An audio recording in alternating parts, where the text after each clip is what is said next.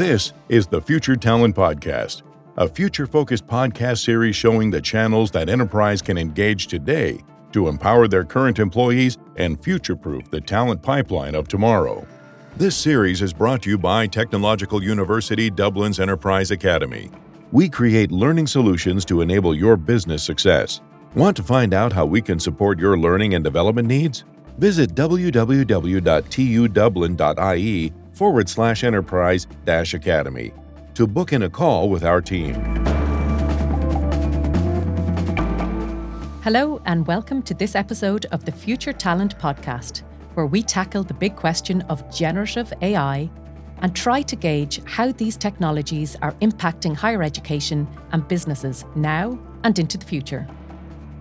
We hear how the new technology will certainly take the mundane routine jobs away from humans, which could be seen as a positive, so long as this time is given back to the employee to work on more creative, human-centred projects, such as product design innovations, and just more creative work in general.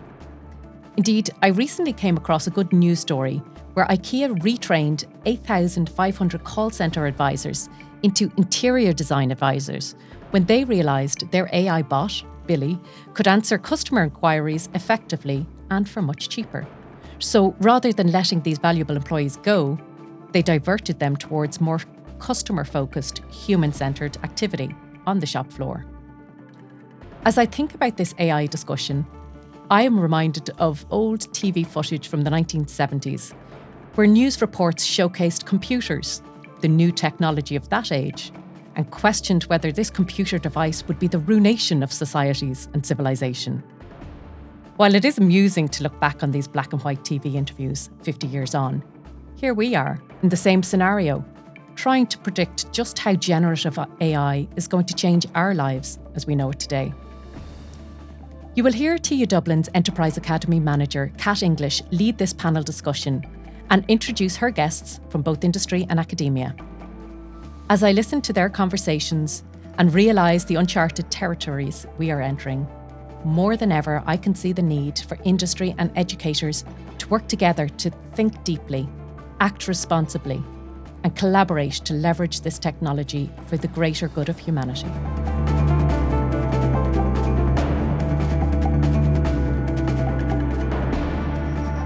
So there's there's so much content on this topic. Um, there's a podcast or a news article every time, everywhere you turn on A I. Um, I wanted to kind of focus today's discussion discussion on um, what the Enterprise Academy is trying to do, which is to really um, you know bring together T U Dublin and organisations of all sizes um, to prepare the workforce um, for the rapid changes. Um, so I'm very pleased to be joined um, by people who are on the front lines of this evolution. Um, and I'll let you all introduce yourself sure. um, um, respectively, but um, uh, Doctor Amy Awad, um, who is a senior A I consultant at E Y, um, Doctor Robert Ross, senior lecturer at the School of Computer Science at T U Dublin, and actually an um, investigator with the, the Science Foundation Ireland ADAPT Centre, um, and Barbara Whelan, head of education um, at Microsoft. So uh, I suppose just to start, I wanted to kind of, everyone's generally familiar with A I, but I wanted to just kind of set the, set the table, so to speak. Um, Robert, people talk kind of broadly about A I. Generative A I is the kind of flavour of the moment, but there's also kind of A G I, um, artificial general intelligence. I wonder if you can kind of just um, tell us, kind of emphasise what we're talking about right now when we're talking about A I and, and specifically in relation to skills. Sure. So A I, funnily enough, is a term we've been using for systems that many of us have working in our pockets for years, but as you said, the The big interest at the moment is really about that key generative A I area, which is simply referring to systems that can essentially generate content, generative. Um, and that content, it can be the text, it can be images, as, as our friends at Microsoft and OpenAI will point out, it's, it's video content as well, animations, anything that you can imagine can be developed by a what you or I might call a creative, can, in theory, be created from a ChatGPT-style system. Now, actually, there are these things called lang- large language models. We don't need to get into that in too much detail, but the key point is that, that that's really what we're talking about in terms of the big game-changing technologies at the minute. You will see other terms being passed around, like A G I, and, and uh, you know, and these do relate often to more general intelligences that are able to pull together a couple of different, in our terminology, thought processes or, or source, sources of information to go further than maybe what can be done in what people classically think the large language models can do. But really, it, it does boil down to this generative stuff. So I think the, the big tools that people are looking at at the moment are ChatGPT and the models associated with it. But of course, even a year ago, we had something like the, you know, The Economist magazine doing examples about image generation content. And is this the end of the, the artist? Is this the end of the content producer who's working in images? But what we're really seeing now is that all of these technologies are beginning to impact industries right across the board. People are looking at this and seeing how this is actually going to impact what they do. If you're working as a creative, obviously, you know, th- there's big impact seen, and I think issues like the, the Writers Guild strike in America are, are very interesting points to consider at the moment. But then even into what we might call classic office-type environments, there are big impacts. Our, our friends in Microsoft, and I support this, um, will be very happy to sell us Copilot-enabled versions of Office in the future that translate from documents right through to a PowerPoint presentation autom- automatically created. That's generative A I. Personally, I welcome that because I'm sick of students submitting awful presentations to me. Um, and, and it will make our office life that little bit easier. Um, but it, there are going to be impacts, and I think even the current raft of generative A I that we're looking at will provide enough impact and disruption over the next five years that we don't even need to jump forward to the next few generations of systems yet mm-hmm. um, to be concerned by them. You, you know, we have to actually pay attention to what's there already. Great, um, thank you. That's just an explanation for me. Um, so, you know, A I has been around for a long time. It broadly became available through kind of the release of, of ChatGPT in kind of November, thereabouts last year, um, which, you know, revolutionized a lot of a lot of people's worlds. Um, and, and since then, we've kind of gone through three stages. So the first stage, we all played around with it. The second stage, we kind of tried to break it. And now we're really kind of getting into application. Um, so some people are still trying to break it, but that's okay. Um, so I'd love to have, ask all of you if you had kind of a moment where, you know, you were really surprised and amazed by what you got back from the technology, particularly in terms of as a tool for learning. And Amy, we'll go with you first. Uh, yeah, the first time I tried it, I think I played with it, just trying to mess with it, asking like weird question, like what do you think about God or whatever. Uh, and the way that it answered, it really shows that it's been trained by enormous amount of data. So it will reference stuff that you wouldn't even know of, books that you wouldn't think of of looking at. So I always thought that, okay, this is a resource. This is going to save me so much time. If I want to ask any random question, uh, it can give me all these references and save me hours or days or even like months. And according to Forbes, uh, that the the whole generative A I movement will save up to forty percent mm-hmm. uh, for, you know, enterprises, and that's time back to us for us to save uh, time for product development, design, and whatever it is. And that for us is huge because we can focus on the most important kind of work, uh, the creative work, what human can do and the A I cannot do. But uh, from my opinion, I've always been an A I advocate as an A I consultant, and I always believe that it's our ally. It can augment us and make us capable of great things, and it's all about how to, you use it. So A I is not bad. It's bad or good as people, mm-hmm. you know, and it's all about how you apply it and how you use it. Uh, and it's something that I don't think we can fight anymore. It's happening, so we better get on board. But uh, always be cautious, uh, and there's a matter of urgency to get on board with generative A I, and it's, it, it is the future. It's just a matter of how we're gonna use it, I guess. Thank you. Um, Barbara, anything? Yeah, and I think that's it. I think it is out there. It is being used. I think it's a key focus on leadership. Like for myself, my learning is how this has impacted my day-to-day, you know, those tasks, it's coming and as you said, like Microsoft will be introducing this into their productivity suite. That's going to be a focus.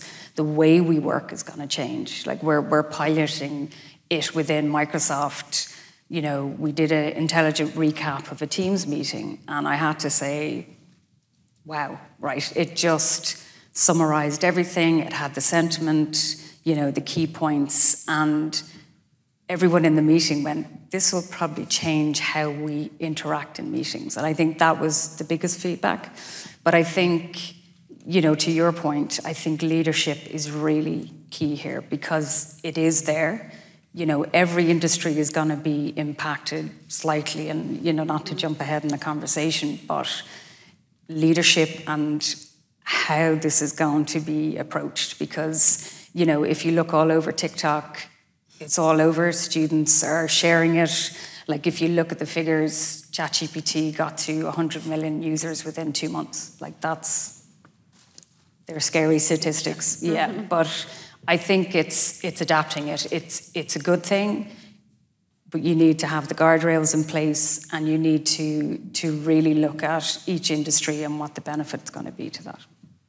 I'll, I'll let you um, respond to the, the um, anything exciting or anything that you've learned. No, I'll answer sort of the original formulation. When was the time, or what was it that I looked at and went, wow, this, mm-hmm. this is a game changer? I, and I can give a very clear answer on that. I was working with a student back in about November, December last year, and this student, very diligent, great student, was working away on their fourth year project.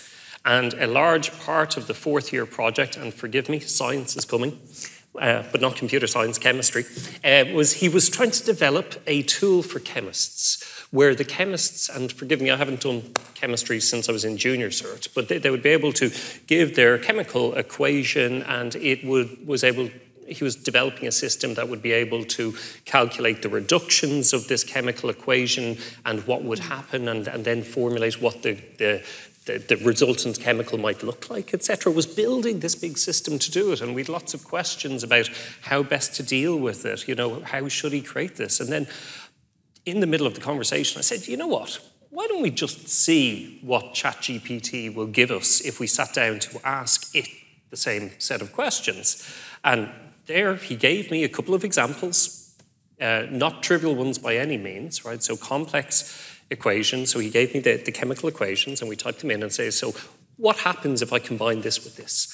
And, and I, you know, just putting in the chemical equation, and then bang, it gives the response. So this is the chemical formulation of this. It will be reduced to this with a heat reduction of this, that, and the other. Going through the whole thing with this beautiful, glorious explanation. It could have had errors. We, we'll come back to that point later, right? But but all extremely plausible.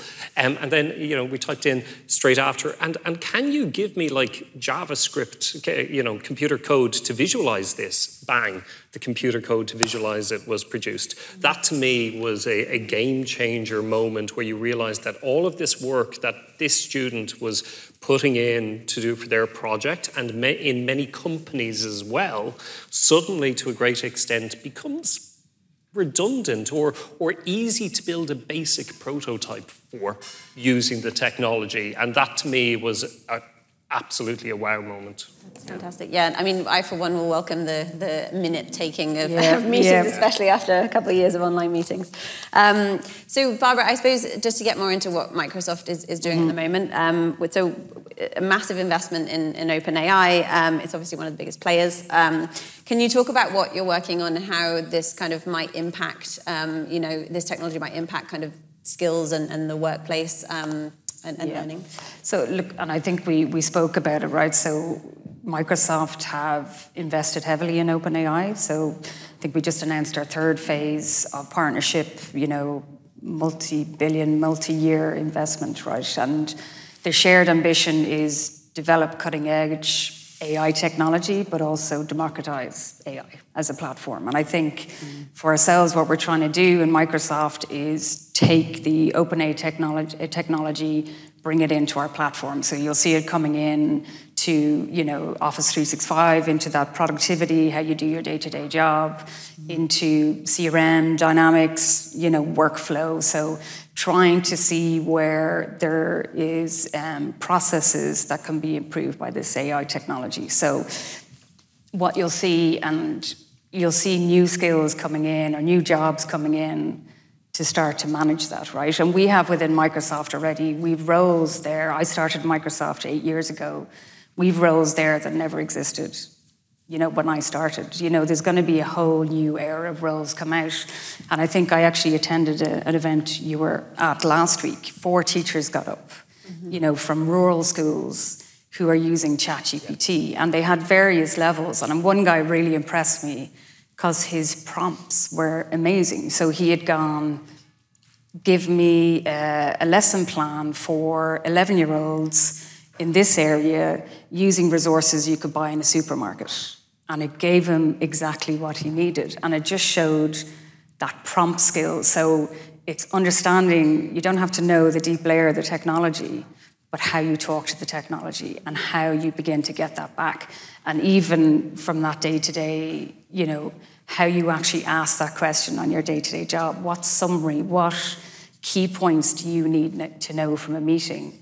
It's going to be important to do that. But I do see a change of work from an end-user point of view, but then also a big thing that we see is, and I think it was touched upon before, that knowledge management, mm. and especially in public sector, right, where you have vast amounts of people with that tacit knowledge, you know, and it's an ask that's coming to us is how do we extract that and how do we start to serve and self-serve knowledge to our community, so to our lecturers, to our staff, to industry coming in. How do we make those digital touch points easier? And this has been an ongoing conversation for a while, but with Gen A I now, you have a, a speed to access. So but the first thing that we have to talk about is the data. You need coherent data in the background, you know, that, that you can actually start to leverage. So that's the first thing we're starting to re- to work on. But I think the two things that we see, one, from an end user point of view, the way of work is going to change, and I think you touched upon it. Each industry is going to be impacted slightly differently, and I think, again, that's up to leadership to really drive in each industry. How are we going to embrace it? I don't think, and I, and I think, Claire, we use the expression, the genie's out of the bottle, can't be put back in, right? So it's really... It's not a time to put the head in the sand, but it's to understand, here's the real pros of what this can do, put the right guardrails in place. And I think from a Microsoft point of view, like responsible A I is at the core of what we're trying to do, right? We're trying to develop, you know, to make sure it's, you know, inclusive, the safety elements to it, right? You know, have those guardrails in place. And I think each industry will need to look at that for themselves to go, how do we maximize it? Yeah, agreed. And and actually that leads me nicely into to your question I have for you, Amy, in terms of, um, you know, which sectors it is impacting, which areas of work it's impacting, and how companies can kind of start to safely experiment it with it. What are you seeing from some of your clients? Definitely. That's uh, quite a trend, especially with our clients just coming to us. How can we use it? It's it's here. We want to leverage it, but we don't know how, especially when it comes to privacy and, you know, Uh, mm. private information and their, uh, you know, data. Overall, it can be tricky. So uh, most of our clients have, as usual, have an enormous amount of data, and they want to mine it, they want to leverage it, they want to get the best kind of insight out of it. Generative A I, I think the major benefit of it, that it's not just the automation part of it, but it's the interaction with it. So you mm. can just ask it, hey, give me analysis of the last ten years and, and what should I target next. You can just like talk to it like you're talking to an expert. Uh, but the difference is uh, you can, with your questions, you can get different results based on what you're asking. So you need to be very, um, I would say not trained, but highly skilled in that. It's like um, being fluent in Java myself. I know how to talk Java. So I can leverage it in a way and manipulate it to get exactly what I want. The next kind of generation, they need to acquire the skill of um, interacting with A I, which is prompt engineering, uh, as you said, and that's going to be a big thing because they will have this expertise and building that intuition of knowing exactly how to interact with that engine and get the best results. So I can see it happening, having like later in the future prompt engineers, you know. Or I heard at an event recently, Chief Robot Whisperer. Yeah, mm. so, so it's happening. Of course, in, yeah. the, in happening. the U S, yeah, yeah, that's a good good title to have. Yeah. But I think the sectors that are very keen on it are manufacturing and pharmacy, because they have been using it to speed up the uh, product uh, design phase. Uh, when it comes to pharmacy, they've been using it in terms of Uh, the medicine itself, how to design it, when to go to market, how to save time uh, in terms of you know pricing and everything. So they're saving a large amount of money in the pharmaceutical industry. Also with um, uh, manufacturing in terms of design, like design is amazing when it comes to generative A I, that the things that it can develop on, on a click of a button. Uh, so that can save time as well for uh, manufacturing. Uh, and of course, you know, the, the client facing, which is, uh, you know, like telecoms, and uh, the interaction can be much more uh, tailored and personalized, not like, you know, the, the bots that are very annoying. You know, when you call mm-hmm. them and you get really frustrated, now with generative A I, it can interact in the way that you're talking to ChatGPT. So it's back and forth kind of communication uh, and personalized and more humane. So it's not frustrating as much. Mm-hmm. So we can see it there. It can be applied across, you know, the board, marketing, generating content. Um, uh, you know, the potential of this technology is, is amazing. It's just we need to be on top of it in terms of sustainability policy. And, you know, E U just started the uh, uh, launching the, um, lately the policy. Yeah, yeah. Uh, and th that needs to change with ChatGPT coming along now. That's a whole different ball game. So I know that it's going really fast, so we do need to slow down so the policies, policymakers can catch up and make sure that everything is in place. Uh, but uh, other than slowing down, we need to all collaboratively be on top of things in terms of what's my responsibility as a user. Now I'm using ChatGPT, I'm sharing a lot of information. What kind of information I'm sharing? Like, there's a lot of do's and don'ts, so look that up in terms of, you know, sharing private information, like even when it's at work, when you're at work, are you sharing like client information, I Ps, uh, just being on top of that. And I think training would be great for all our all employees to yeah. get on board. It's like, here's the do's and don'ts.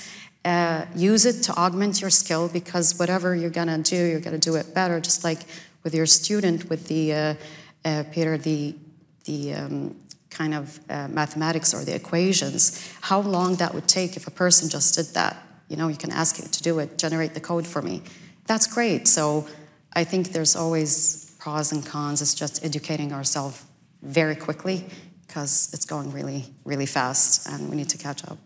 Mm-hmm. Yeah, and, and that uh, leads me to kind of question for you, Robert, is, is and, and I'd open it broadly to you guys as well, um, but th there are obviously dedicated teams working within, uh, on A I within companies, but kind of given the breadth of impact, um, you know, how should companies be thinking about their kind of broader training of, of everybody, because this impacts everyone across the organization, specifically in terms of kind of prompting and, and, and different mm. functions. So, Robert, what questions are you getting from organizations, and, you know, what What is the kind of role of universities? What's the potential of universities here? And, and is there anything yeah. you're kind of working on within T U Dublin there? Yeah, and I'll preface this by just explaining about one of the other hats I wear. As well as being a, an academic within T U Dublin, I'm sort of the academic lead of industry engagement within this big S F I ADAPT Centre, which um, uh, is run across the country. Lots of people involved, blah, blah, blah. But I, in that role, I interact with an awful lot of companies, from the, the very biggest right down into S M Es, and even with startups as well. So I'm getting through those channels and through the university channels directly as well, an awful lot of time uh, face to face with companies coming in from various different different sectors and at different sizes. And frankly, there is a, a heck of a lot of FOMO out there, fear of missing out.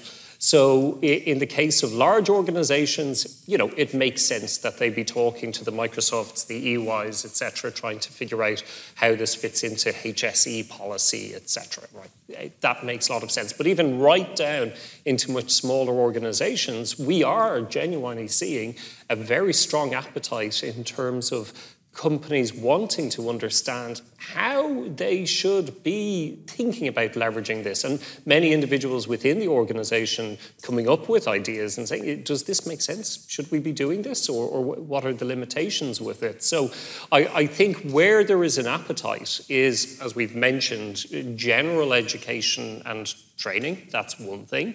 Um, and coming to two of the points raised earlier, there is a big set of questions around the guardrails, mm-hmm. about how should we be thinking about deploying this and using this? What are the problems? What are the limitations? And it comes to the point about the, the data leakage challenge. Companies are finally, I hope, beginning to become aware of, of issues around data being leaked out of organizations by using, you know, what are effectively freeware versions mm. of A P Is that, you know, as anything in freeware, you're giving something to get something for free.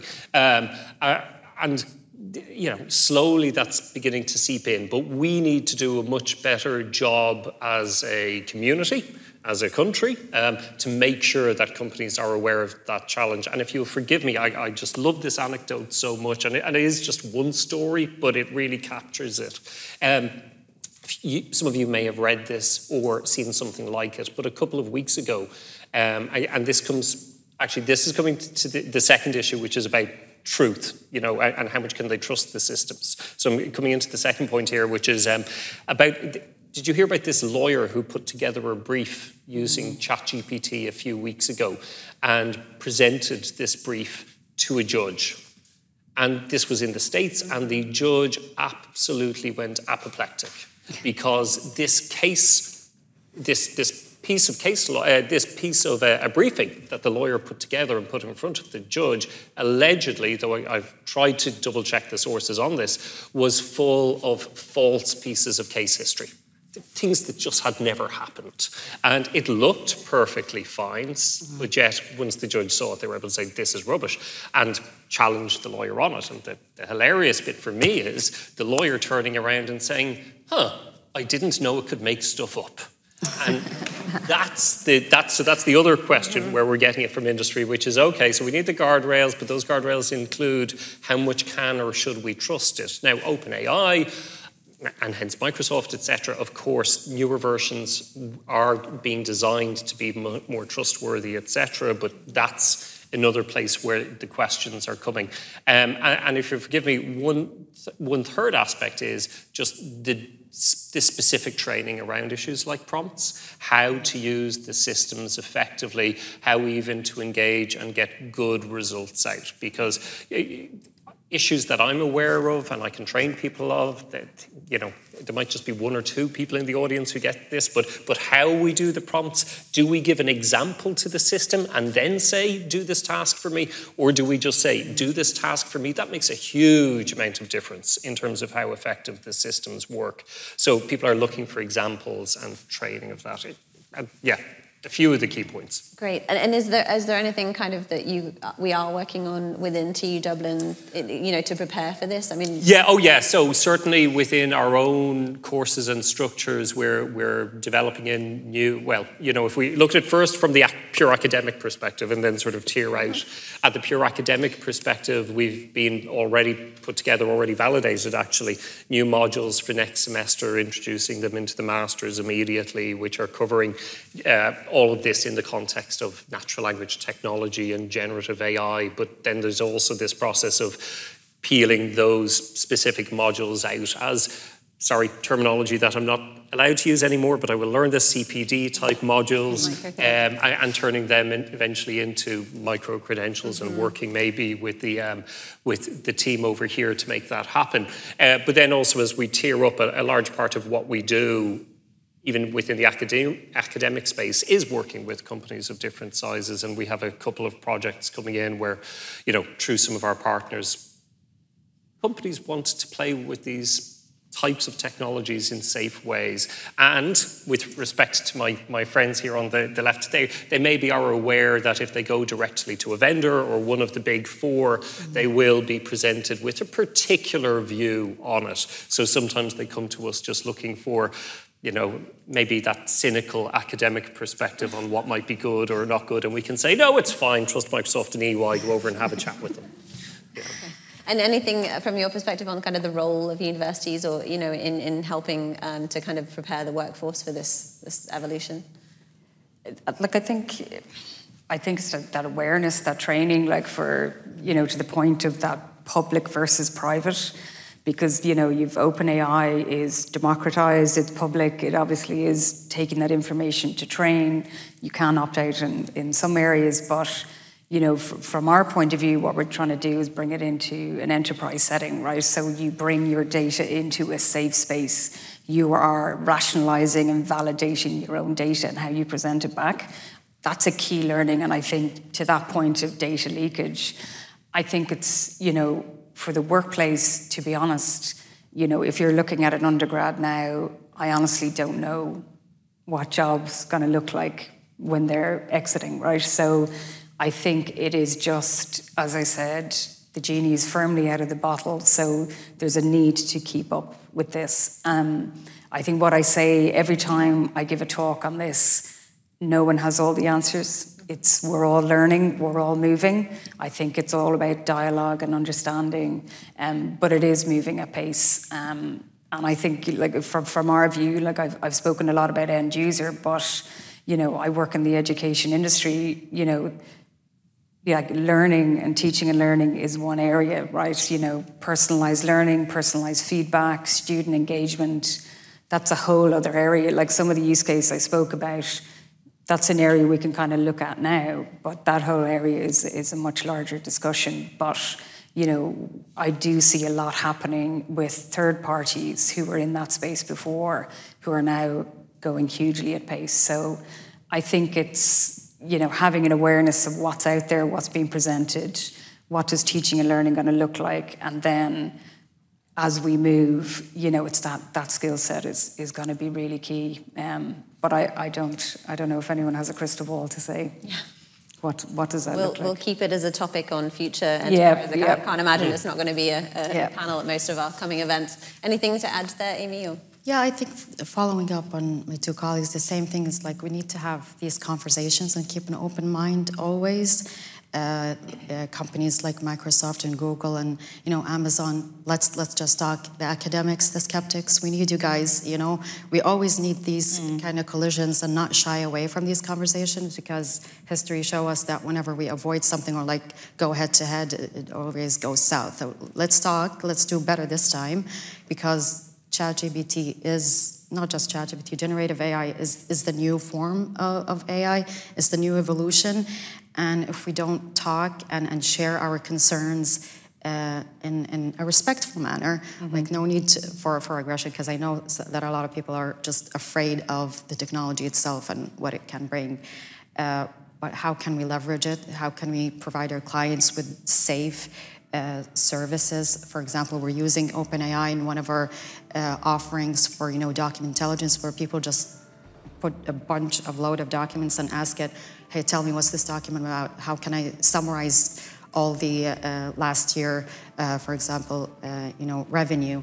It's very, very helpful, and it's saving a lot of time. So uh, I see the benefit there, but still, like in terms of safety and sustainability, And, and all of that, we're still not there yet, uh, and I, it needs to be invested in. Uh, experimenting in academia should be always encouraged, like young people just taking it and trying to break it, that's fine, it's that's where you find the loopholes and get it better, but I'm very excited to see where this is going to go. So there you have it. Change is here, and more rapid change is coming. We might like to put on the brakes, or find a crystal ball. But given that neither of those two things will happen, what can we do? Three things I took away from our experts were: one, keep dialogue open. We need to share all concerns regarding the technology with all relevant stakeholders. Two, we need guardrails to ensure the safety of people and society, be it in the form of policies at government or organisation level. And three, leadership is critical. As we integrate generative A I into business processes, we need leaders who will act responsibly, honestly, and openly to ensure the race for power or profit does not supersede the need to protect people first. Thank you for listening, and we will be back soon with another episode of the Future Talent Podcast.